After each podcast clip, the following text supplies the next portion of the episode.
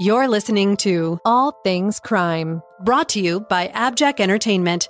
Be sure to check out some of the other great true crime podcasts from this network, including The Murder in My Family, Missing Persons, DNA ID, Scene of the Crime, Three Men and a Mystery, and Zodiac Speaking. All of these podcasts are available for you to binge on right now, wherever you listen to podcasts. Subscribe where you're listening to this podcast so you don't miss an episode. Warning All Things Crime is a true crime production that may contain violent or disturbing material. Viewer or listener discretion is advised. Uh, how does this all tie in with law enforcement and all things crime? Well, put yourself in the in the shoes of one of those migrants. Uh, they get into this country, they can't speak English, they don't have a job waiting for them, no way to provide for their family. What are they going to do? They're going to turn to crime. They are going to, at, best, they're going to resort to that first level of evil, and they're going to see all the stuff that you have, and they're going to take it because they're saying you have way more than what you need. So I'm going to take what I need and we're, we're going to split whatever you have. So if you have food in the fridge, half of it's going to them or, you know, a good portion of it's going to them. If you have money, if you have clothing, if you have a car, if you have um, whatever, whatever they feel that they're entitled to, uh, they're going to try to take it.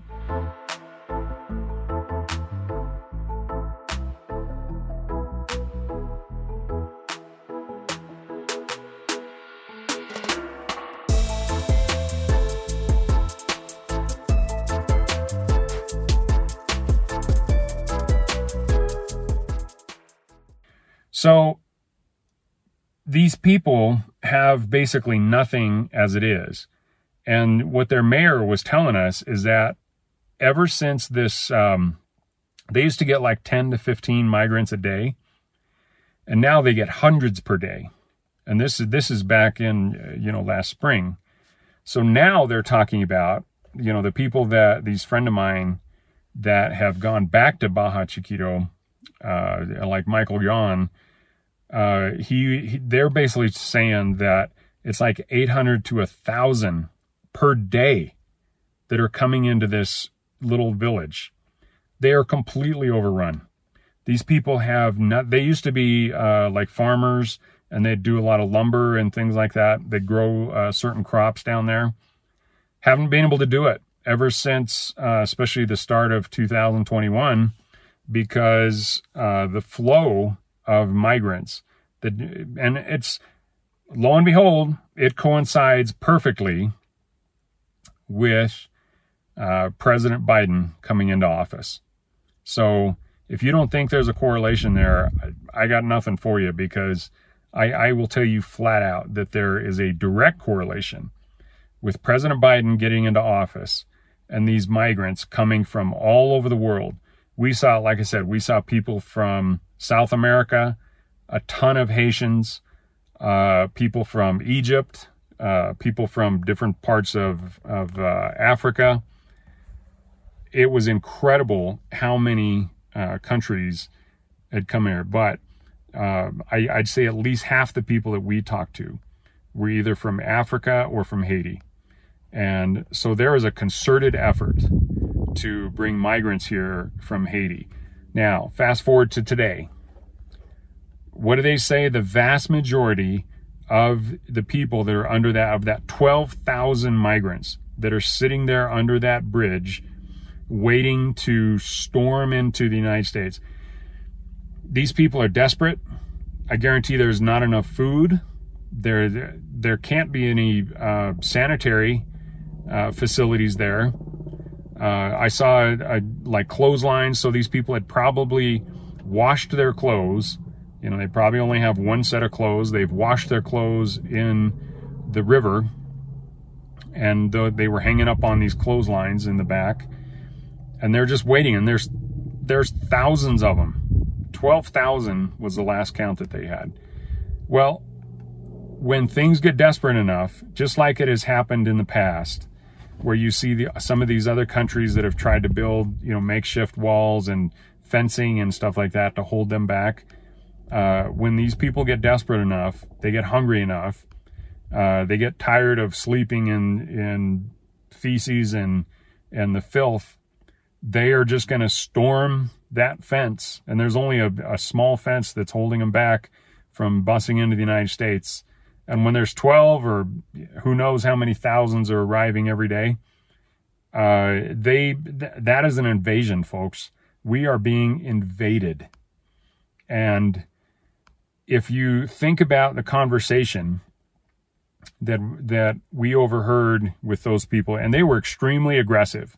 By the end of their conversation, they weren't asking; they were demanding better housing and better food to to villagers that have nothing to begin with. You know, and the village is 450 people.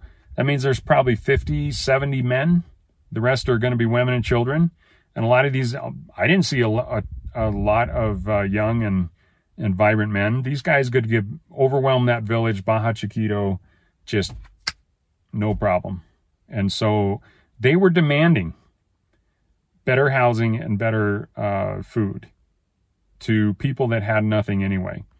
If they are that entitled, I'm telling you right now, if all of these people get into the United States and they are able to get into the welfare system or they're not here to work, folks. I got news for you.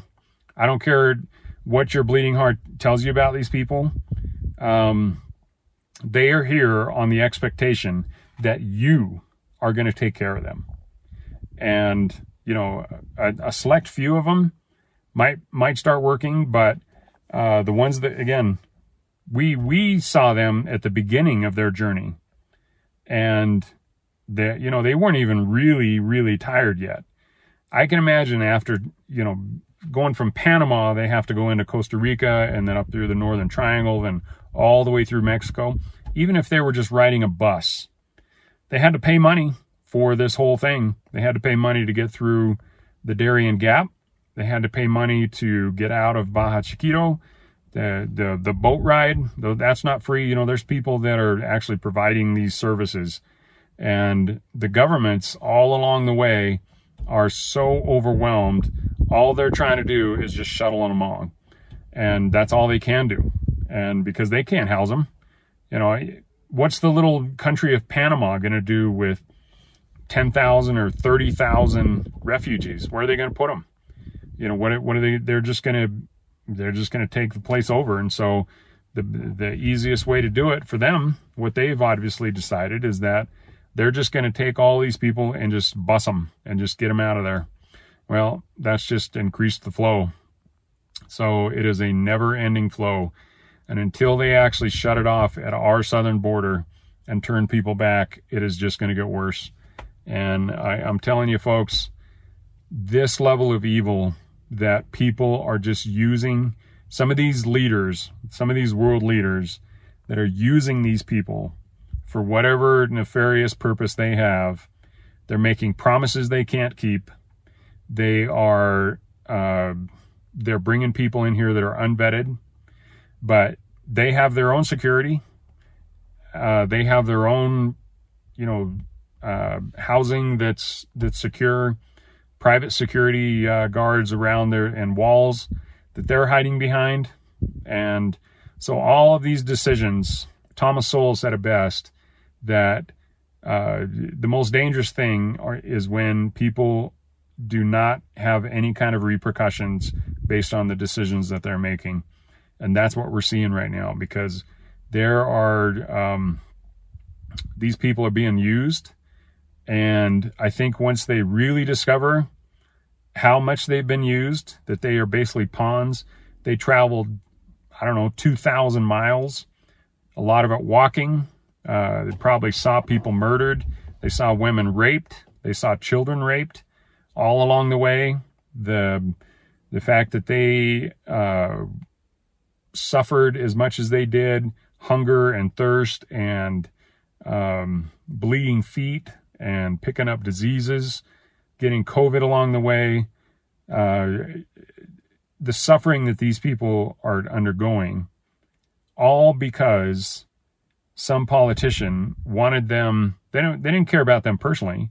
They just wanted their body. They just wanted a person, and it happened to be this guy or this this lady that believed them enough to start the journey. And once you're on the journey, you're committed. So all of these people that have come all that way finally make it into the United States.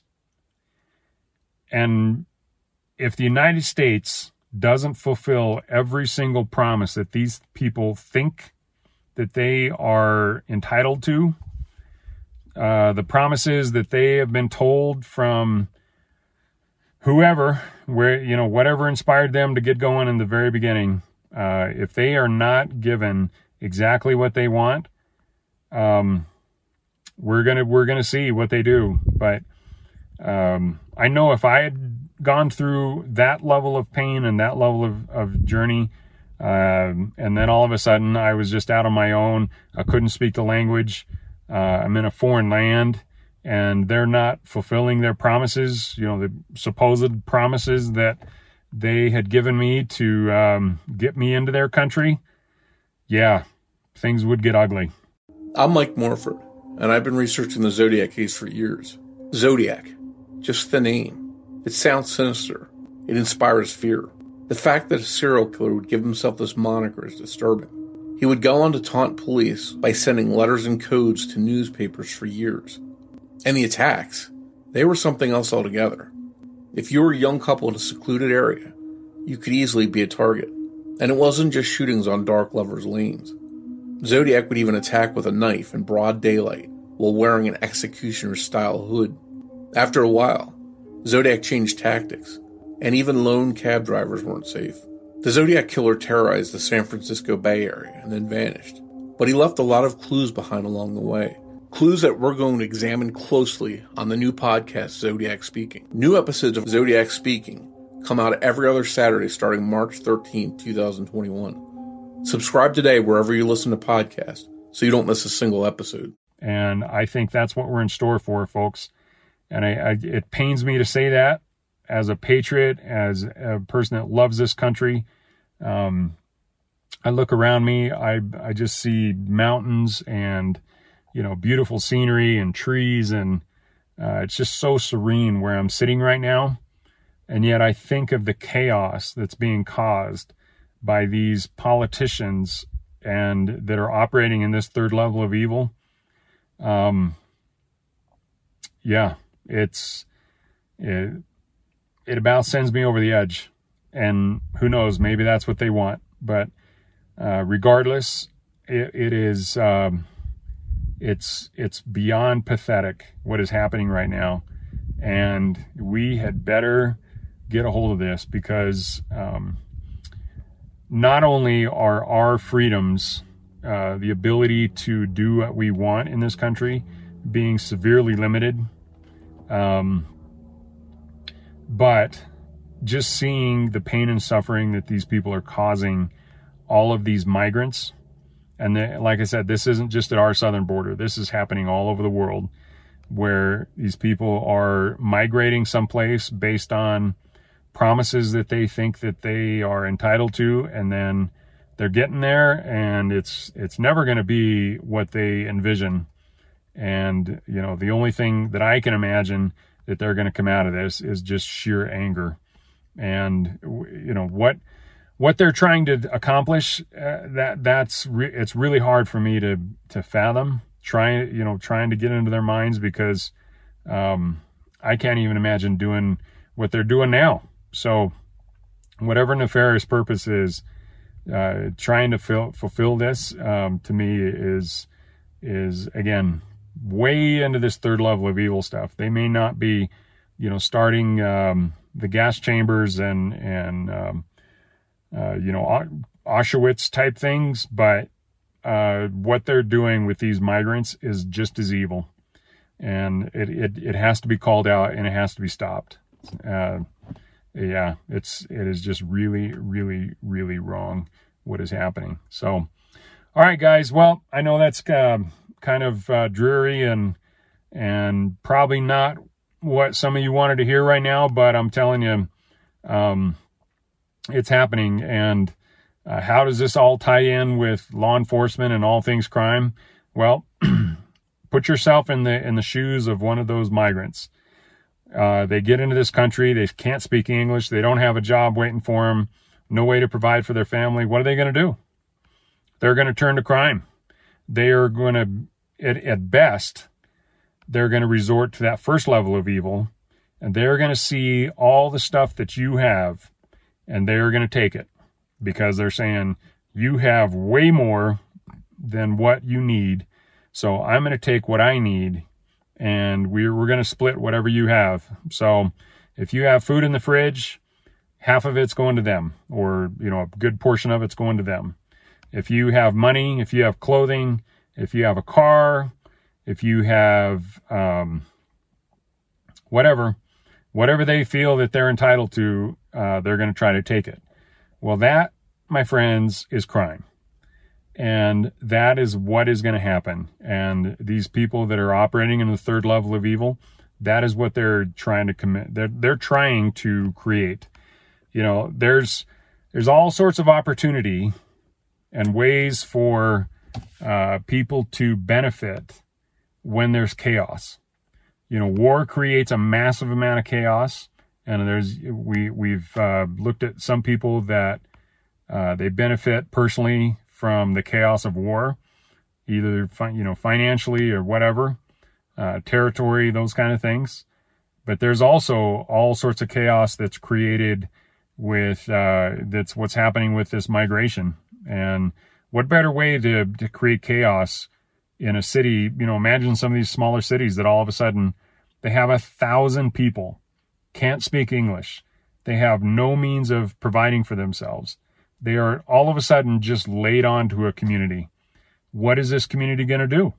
You know, um, we're finding out because it's happening, and it's this is that's what I mean by third level of evil, guys, and uh, it is happening, and the chaos that it's creating is actually what feeds the beast, and that's that's what we'll talk about in uh, in a forthcoming episode. So remember the the the mini series that we're doing right here is called Evil, the Beast, and the Buffet. And I hope you guys can see where I'm going with this. We've now defined pretty much what uh, all the different levels of evil are. But now we got to really explore what the beast is. And you can see what the kind of the, the, the effects of how the beast is created and how it's fed. And the buffet is all of us, folks.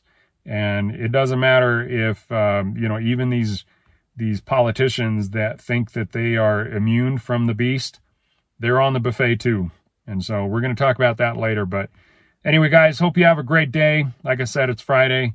It's a gorgeous uh, fall day out there. So uh, go out and take advantage of it. Enjoy the freedoms that you have uh, that uh, may or may not be here tomorrow. So enjoy them today. All right, guys, take care. Thank you for listening to All Things Crime. We are so grateful for all of our listeners. If you enjoyed this, please give us a positive review so other people can find it as well. Have an amazing All Things Crime day